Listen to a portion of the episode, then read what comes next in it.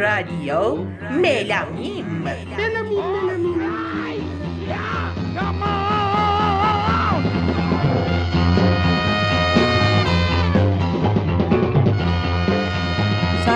شما شنوندگان عزیز رادیو ملامیم. سلام. این قسمت چهاردهم از رادیو ملامیمه و قسمت سوم از فصل اول کتاب. بله میریم که داشته باشیم پر انرژی برنامه رو براتون شروع بکنیم و خیلی خوشحالیم که حمایتمون می‌کنین و گوش میدین و خوشتون میاد. آره و برنامه رو برای دوستاتون هم میفرستید. امیدواریم که از این برنامه هم لذت ببرید.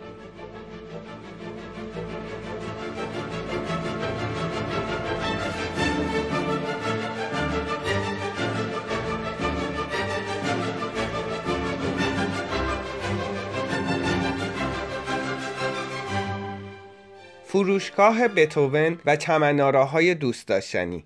خب ضبطه؟ بله. مطلب مهمی که میشه درباره کریم چمنارا گفت باعث ارتقاء ذهنی موسیقیدان ها در ایران شد. من فکر کنم مبتکر و پیشگامی عجیب غریبی داشت. علاقه من شده بودم به موسیقی کلاسیک اولین صفحاتی که خریدم ده تا صفحه بود که بیشترش هم موزارت بود. احساس این بود که وقتی وارد بتوون میشین از ایران خارج میشید. اول در خیابان منوچهری بود. و شاید اینجا تنها جایی بود که این امکان برای من وجود داشت. این فکری که آقای کمالا رو کرد اگه اجرا نمی‌شد خیلی ما در موسیقی کلاسیکی ایرانی می‌تونستیم کمبود داشته باشیم. و می‌خوام یادآوری بکنم که این زحماتشون برباد نرفته. یک مرکز موسیقیه یک جاییه که آدم می‌تونه گاهی وقتا بیاد و بهش پناه بیاره. یه جورایی دنبال یه چیزایی که گم کرده بگرده. اتفاقی که در ایران خیلی کم میفته یعنی یک فعالیتی که سالها و سالها تداوم داشته باشه. چیزهایی که در ایران معمولا کمتر پیدا می کردیم می گفتیم که خب بریم از چمنارا بگیریم. چمنارا هم برای ما سفارش قبول می کرد مثلا می گفتیم فلان سفر حالا نمیشه که برای ما بیاری. او این کار رو انجام می‌داد. من در کانون پرورش فکری کودکان مدیر تولید بودم. صفحه های کانون رو کریم در کارخونش می‌زد. ایشون هم جزی از یعنی معلم ها و استادای خودمون می‌دونستیم. برای اینکه ایشون باعث میشن که ما دست پیدا کنیم به اون چیزی که فقط سر کلاس میشنویم یا ازش شنیدیم. ایشون در کنار تجارت این کار به خود هنرم بسیار بسیار ارزش قائل بودن و دلیلی که آقای چمنارا در این کار دوام پیدا کردن این بود که عشق داشتن به هنر. پنجاه سال در واقع علا رقم سختی های فراوان به یک کار ادامه دادن جز عشق چیزی نیست. و با عشق و علاقه اینها رو رسونده به جایی که بعد تشکیلات بزرگی شده و بعد مؤسسه یه فروشگاه بزرگی بتوون شده و بعد هم راضی نشده فکر کرده به حالا موقعی اینی که خدمت بیشتری به موسیقی ایرانی بکنه و آهنگ روس رو تأسیس کرده. و خیلی از اوقات بوده که موزیسین ها من جمله من دلم واقعا برای اینجا شور می‌زده. بنابراین الان که باز در اینجا هستم و اینجا رو سرپا و خوب می‌بینم.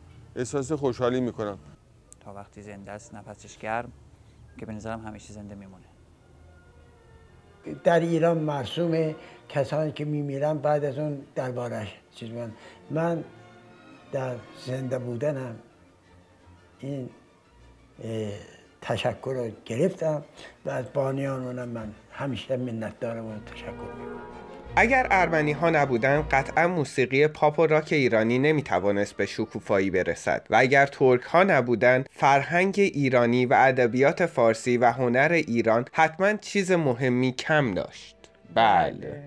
آره یکم آره یکم پانتورکیسم کتاب بالاست. اما در عین حال مثلا دانشکده ادبیات که آدم میره خیلی استاد ترک داره. یعنی واقعا اینم هست. نمیشه اینم درسته. چیز ولی کرد. مثلا آره، میگه اما- آهنگساز فلان چون ترک بود آره خب. خیلی خیلی اصرار داره به ترک بودن قضیه ب- وگرنه خب ایرانی هن دیگه حالا آره. مثلا دوتا آدم لورم باشن فلانی چون لور بود فلان بود آره. اینجوری. با مزه نیست کارش آره وقتی کریم چمنارا همزمان با تغییر رضاشاه در سال 1320 از خانوادهش در آذربایجان خدافزی کرد هر آینده ای را می توانست برای خودش تصور کند جز اینکه خانواده او به یکی از مراکز اصلی رشد و توسعه موسیقی ایران به مدت 60 سال تبدیل شود. امو کریم بنیانگذار اه، بتهوون به دلیل علاقه ای که به این آهنگساز چه شخصیتی چه آثارش داشته اسم رو انتخاب کرده طبیعتا روز تولدش هم می‌تونه با اون یکی باشه. او که به کتاب علاقمند بود به تهران آمد. جایی نزدیک کاف نادری برای خودش دست و پا کرد و در دکه کتاب فروشی کوچکی کتاب می فروخت جایی که چهره های روشنفکر آن روزها از صادق هدایت بگیر تا جلال آل احمد و سایر روشنفکران همدیگر را می موزیسیانه که طبیعتا بودن ولی فکر می‌کنم که از افراد مشهور بخوام نام ببرم هم صادق هدایت هم فروغ فرخزاد بودن. اه، عمو کریم بارها از فروغ و جیپش که جلوی فروشگاه بود تعریف می‌کرد. خیلی از افراد اون موقع شاید آدمای معروفی نبودن. خیلیشون هنرجوهای دانشگاه های اون موقع یا مدرسه های اون موقع بودن و به بتوون فاصله خیلی کمی با دبیرستان ژان دارک داشت. بعدا خیلی از آدم های خیلی از خانم های مهمی که وارد درس های مختلف کشور شدن تحصیل کرده اونجا بودن و از موزیسین ها من می‌دونم که آقای بنان پاتوقش بوده. از قضا صادق هدایت از مشتریان پراپا قرص او شد. ساعتها کنارش می ایستاد و کتابها را نگاه می کرد و با او حرف می زد. زمانه زمان دعواهای میان چپهای طرفدار حزب توده و پان ایرانیست های ضد توده‌ای و طرفداران حکومت پهلوی بود. از میدان بهارستان تا نادری هم همیشه محل دعوا بود. حمله به مراکز احزاب و نشریات و کتاب فروشی ها سنت طبیعی شده بود. کریم چمنارا هم که کتابهایش مثل کله اش بوی قرمه سبزی می‌داد، بارها دکه اش مورد حمله چماقداران و طعمه حریق قرار گرفت. وقتی کودتا شد، کریم دستگیر شد. و به زندان رفت و دکه محو شد. چرا کریم چمنارا کتاب فروش شده بود؟ چون ترک بود و هر ترکی می تواند بفهمد که کدام تجارت بهترین تجارت است و در فاصله سالهای 1320 تا 1332 کتاب و نشریه با همه دردسرهایش تجارتی پر رونق بود. یک ترک علاوه بر داشتن شامه تجارتی دو ویژگی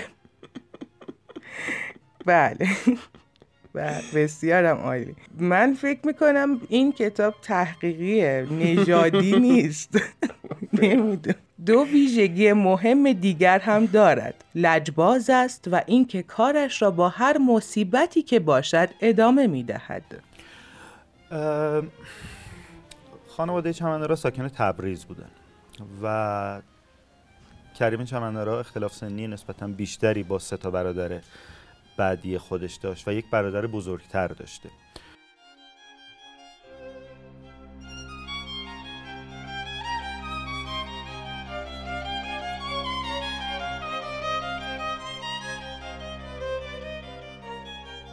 حکایت فروشگاه بتوون کمابیش شبیه تاریخ ایران است. هر بار گروهی به آن حمله کردند. آثار فرهنگی را از بین بردند و آتش زدند و باز هم این بت ایار به شکلی دیگر درآمده است. این اتفاق مال قبل از انقلابه و در آخرین سفارشی که در حقیقت سفارش خیلی بزرگی بوده.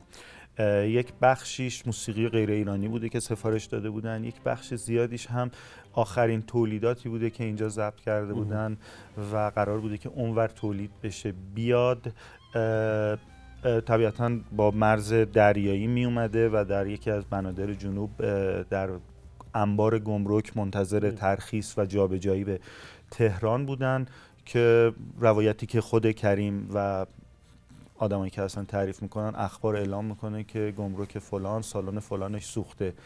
و خیلی تصادفی اون گمرک و اون سالن سالنی بوده که تمام این صفحه توش بودن. از تمام اون مجموعه که خیلی ضرر مالی هنگفتی و ضرر روحی عجیب غریبی به مجموعه وارد کرد به اندازه یک مشتی که از لای آتیش در اومده فقط صفحه هستش که نیم سوزه و هنوز وجود داره.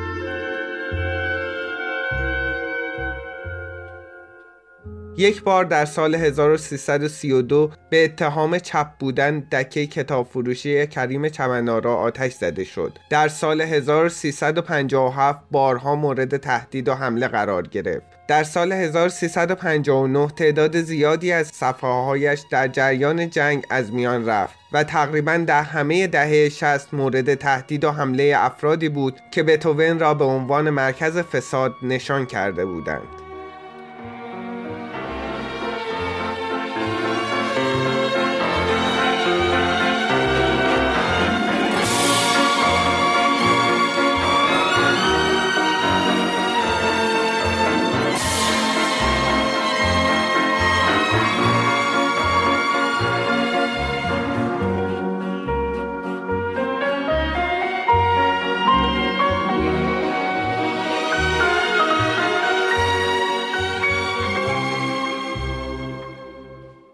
کریما سمفونی بشوار. یکی از شوخی های شهرام شپره با کریم چمنارایی که با لحجه قلیز ترکی حرف می‌زد این بود که وقتی وارد فروشگاه بتوون می‌شد با لحجه ترکی قلیز می‌گفت کریم آقا سمفونی بشوار؟ و این حرفها زمانی گفته می‌شد که فروشگاه بتوون ایجاد شد. بعد از اینکه در سال 1332 کریم از زندان آزاد شد تصمیم گرفت کتاب فروشی را رها کند و سراغ شغلی کم درد سرتر برود که با سلیقه روزگار سازگار بود در خیابان منوچهری که مرکز تولیدات سینمایی و نزدیک پایتخت اجتماعی ایران یعنی کوچه بلند بود مغازه کوچکی گرفت و به فروختن صفحه های موسیقی پرداخت.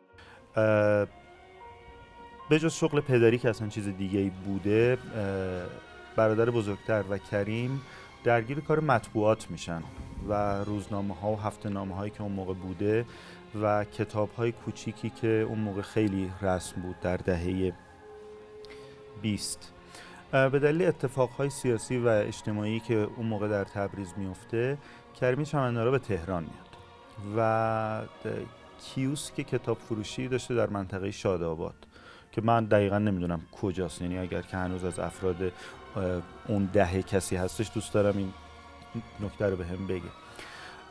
باز به دلیل اتفاقهایی که در همون اوایل دهه سی افتاد اتفاقهای سیاسی اون دکم از بین رفت و بعد از گرفتاری های شخصی که براش پیش اومده بود تصمیم گرفت که کارش رو دوباره شروع بکنه. چجوری شروع بکنه؟ تنها چیزی که داشت کلکسیون صفحه بوده که خودش داشته که حالا تعدادش من نمی‌دونم 50 تا بوده 200 بوده.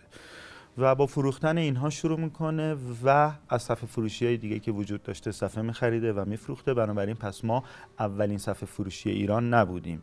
ما در حقیقت قدیمی ترین صفحه فروشی یا موسیقی فروشی زنده ایران هستیم.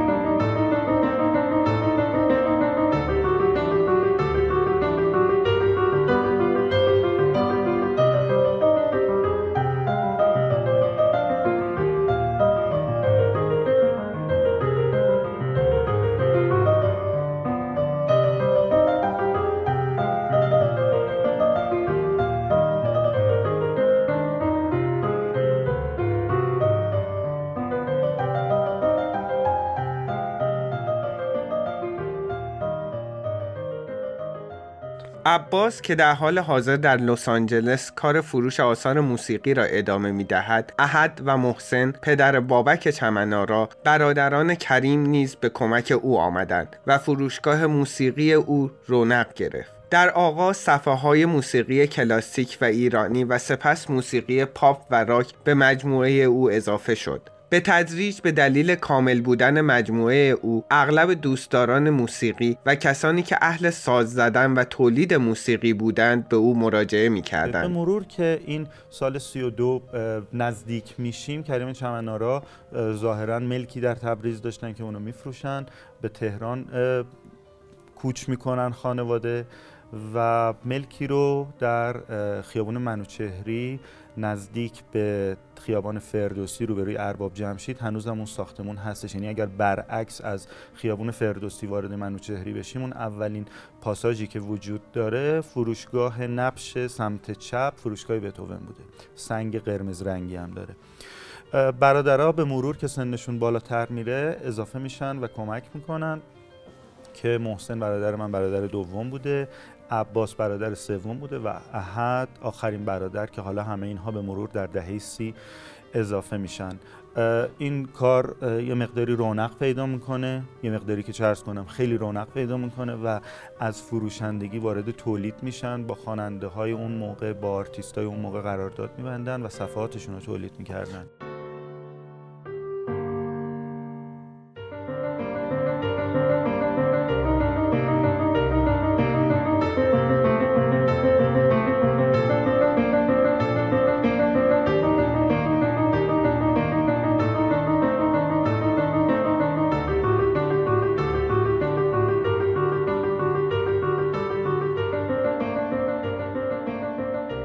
بهروز غریبپور کارگردان نمایش در مصاحبه با بی بی سی گفت قبل از اینکه دانشگاه قبول شوم و به تهران بیایم دو آرزو داشتم. یکی اینکه روی صحنه سالن تئاتر 15 شهریور سنگلج دست بکشم. دست بکشه رو صحنه. آها دست بکشم. و دوم اینکه این فروشگاه بتوون را که می‌گویند همه صفحه های ایران و جهان را دارد ببینم. اولین باری که تنها به تهران آمدم هر دو آرزو را برآورده کردم و با صفحه ای که از بتوون خریده بودم راهی شهر خودم شدم. بهرام سعیدی عضو گروه اسکورپیو از فروشگاه بتوون به عنوان مرکزی برای دسترسی به همه صفحه های روز یاد کرده است. شاهین فرحت از مهمترین موسیقیدانان آن دوره و استاد موسیقی کلاسیک هم در گفتگو با بی بی سی درباره فروشگاه بتوون گفته است. نقش فرهنگ و تأثیری که مرکز موسیقی بتوون بر موسیقی داشته به مراتب بیشتر از نقش تجارتی آن است. نسل های بسیاری به آنجا پناه بردند و با مسائل هنری رابطه عمیق پیدا کردند. بتوون مثل یک آکادمی است. در سالهای جوانی صفحه هایی را که هرگز فکر نمی کردم در ایران یافت شود آنجا پیدا می کردم.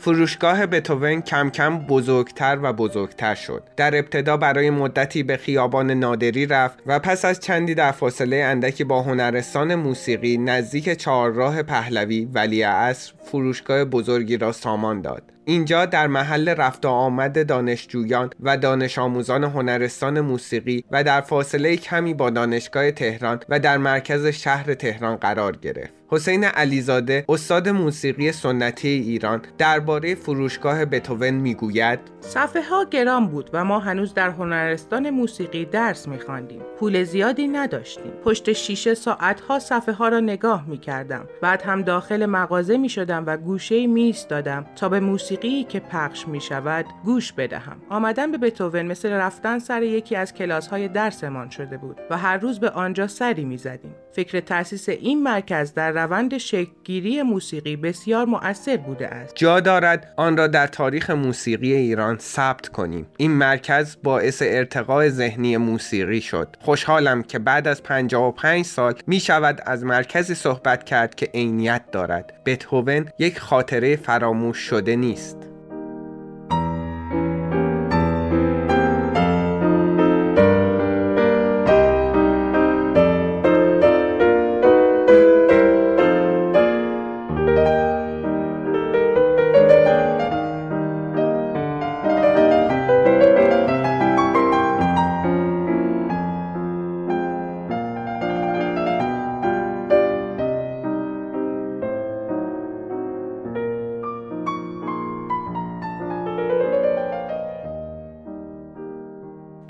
کتاب دو جا از مصاحبه های دو نفر خیلی عمیقا یاد کرده. منم لازم دونستیم که ما هم دربارهش صحبت کنیم. درباره استاد شاهین فرحت که متولد 1326 ایران جز آهنگسازای خاص ایرانیه. بله. که توی دانشگاه تهران فارغ و تحصیل شده لیسانسش رو گرفته فوق لیسانسش رو رفته آمریکا گرفته. یه مدت هم مدیر گروه موسیقی گروه موسیقی دانشگاه تهران بوده. بعد استاد فرحت یه سمفونی ده ایثارش خیلی معروف و قشنگه. من خیلی دوست دارم این سمفونیشو. تو هم گفتی سمفونی سمفونی یک شماره خیام خیلی دوست داشتی. آره. خیلی کار- کارهای خیلی خوب و زیبایی داره استاد فرحت و در ادامه از حسین علیزاده نام برده. استاد حسین علیزاده نوازنده شاهکار تار ایرانه. واقعا. این تار یه بخشی از بدن این آدم خیلی موجود عجب غریب و خاصیه. من خیلی دوستش دارم. بله. و ایشون سال 1330 توی بازار به دنیا اومده تو بله. محله بازار به دنیا اومده سمت سید نصرالدین. بعد اونم دانشکده هنرهای زیبای دانشگاه تهران درس خونده و از جوایز جوایزی که برده برای فیلم های برای فیلم های گبه زشت و زیبا آواز جو... آواز جنجش ها آواز گنجشک ها و ملکه و همراه مجید انتظامی و محمد رضا عقیلی برنده بیشترین سیمرغ بلورین توی بهترین موسیقی متن جشنواره فیلم. فجرن. این سه نفر. و الان فکر می‌کنم حال کارن و همایون فرم بهشون اضافه شده باشه. آره نمی‌دونم مطمئن نیستم. چون خیلی داره جایزه می‌بره آره این سال چند سال اخیر. خوب داره جایزه می‌بره. کارن همایون فر آن می‌خواستم اینم بگم که سال 93 د- به علیزاده می‌خواستن جایزه شوالیه رو بدن. از کشور فرانسه و ایشون قبول نکرد. گفتش که با تمام تشکر از ملت با فرهنگ فرانسه یه نامه نوشت که توش اینا رو نوشت که خود رو بی نیاز از دریافت همچین نشانی می‌دونم. و بسیار موجوده عجیب و خوبه عجیب و عالیه من خیلی دوستش دارم. آن یه کار موسیقی فیلماشم یه من یه کاری بود که هیچ وقت نمیشه که بشنوم و بغض نکنم. لالایی توی آلبوم لاک پشت ها هم پرواز می‌کنم. واقعا کار عجیب غریب و نفسگیریه. بله. آره. بعد بعد از اینها کتاب می‌رسه به بعد از انقلاب. و کمپانی بتوون اصلا یا اصلا فروشگاه بتوون بعد از انقلاب چه اتفاقایی براش پیش میافته؟ آره که یه دوره ای هم گویا کمپانی میشن که خیلی تجربه موفقی نبوده. دوباره آره. برمیگردن روی همون کار سابقشون به عنوان فروشگاه به غیر از اینا بعد از انقلابش هم ما هنوز مصاحبه داریم با خود آقای. چمنارا که اون قسمت رو براتون الان می‌ذاریم بعد از انقلاب به خاطر نگاهی که به به موسیقی پیش اومد و مجوز گرفتن و اینکه چی مجوز می‌گیره چی نمی‌گیره. موسیقی خیلی به لحاظ کمیت تعداد کمی داشت و مردم انتخاب کمی داشتن. ولی همچنان اگر کسی می‌خواست می‌تونست اون چیزی رو که می‌خواد گوش بکنه. ارتباط شده بود مسافرهایی که می‌رفتن میومدن و دسترسی شده بود مثلا تورهای اسکی که می‌شد مثلا کاستی آدم بخره یا پشت در سینماها می‌تونستی مثلا تو کاست روز موقع رو. بخری و هیچ دلیلی هم نداشتش که این چیزی که طرف فروشنده داره میگه همون چیزی باشه که توش هست یا نه. ولی هر سه بار نوار خالی به هم فروختن. و این اتفاق میافتاد. و خیلی از فروشگاه ها که درگیر رسمی کار نکردن بودن به نظر من در زنده نگه داشتن موسیقی به شکل غیر رسمی که تاثیرش رو در همون دهه های 70 و 80 ما و حتی الان می‌تونیم ببینیم اینکه نذاشتن این نوار قطع بشه خیلی از آدم ها زحمت کشیدن که هیچ وقت شاید دیگه اصلا اسمی ازشون نشه برد همه گمنام بودن.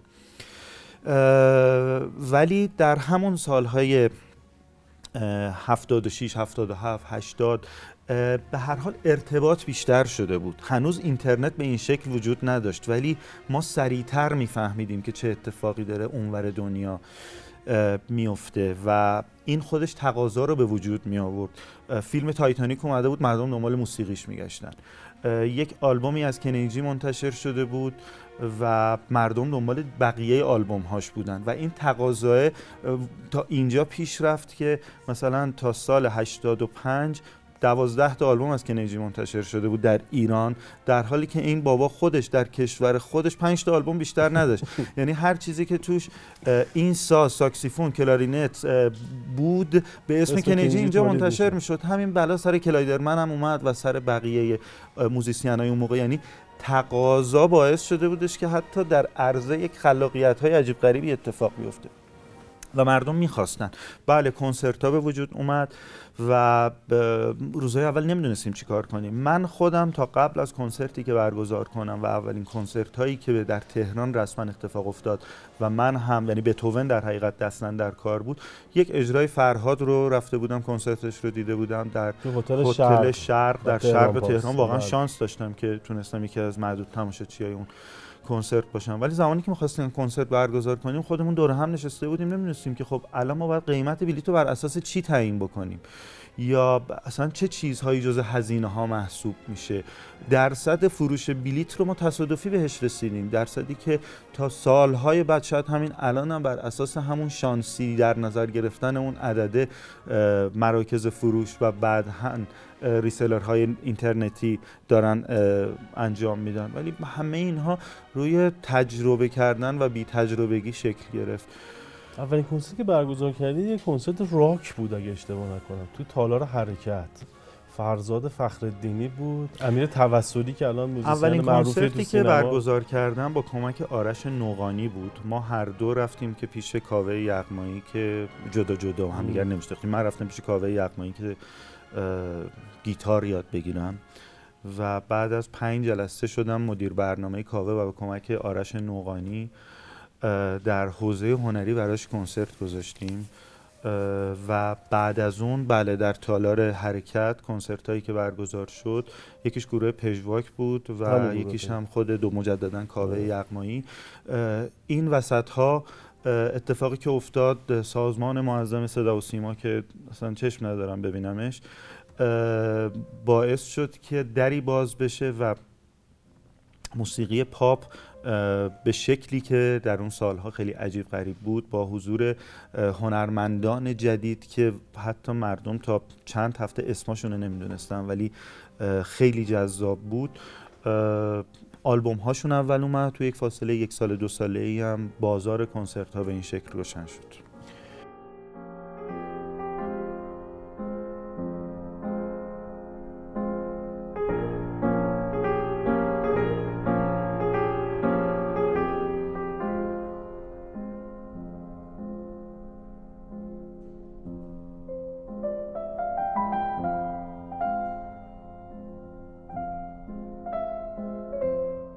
به پایان قسمت چهاردهم از رادیو ملامیم رسیدیم. و قسمت سوم از فصل اول کتاب. بله امیدواریم که از این برنامه لذت برده باشین. سعیمونو کردیم که بهترین برنامه رو براتون ارائه بدیم. آره یه خورده این قسمت مصاحبه هاش زیاد شد و یه خورده جدی تر بود ولی خب جالبه که راجع به بتوون انقدر اطلاعات آدم داشته باشه و بدونه چون فروشگاه بزرگیه و نقش بزرگی داشته. آره دیگه یکی از مهمترین ارگان های تجارتی موسیقی ایران بود و باید دربارش صحبت می‌کردیم حتما خیلی زیاد. بله. و در این حال آه این مصاحبه ها و اینا رو از یکی از سالگرد تاسیس بتوون در سال 82 یه فیلمی آقای میر تحماس تهیه کرده بودن. یه بخشش رو اون برداشتیم یه بخشش هم از برنامه آهنگ یه برنامه اینترنتی. که برنامه اینترنتیه که آقای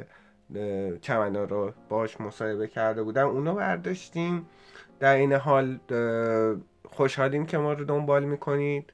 به دوستاتون معرفی بکنید و همچنان می‌تونید موزیک های برنامه رو می‌تونید از ملام موزیک بردارین و به صورت پلیلیست واسه خودتون گوش بدین. آره و در نهایت من میم آبدی. و من ملینا اخگر. امیدواریم از این برنامه لذت برده باشید. تا یه برنامه دیگه خدا نگهدار, نگهدار. در حال حاضر من فکر می‌کنم همون کاری که اگر من بودم می‌کردم بابک می‌کنم شما که نه ادارهش اداره بتوین رو من فکر می‌کنم که بتوین هنوز همون حرمتی که در میان مردم هست نگه داشته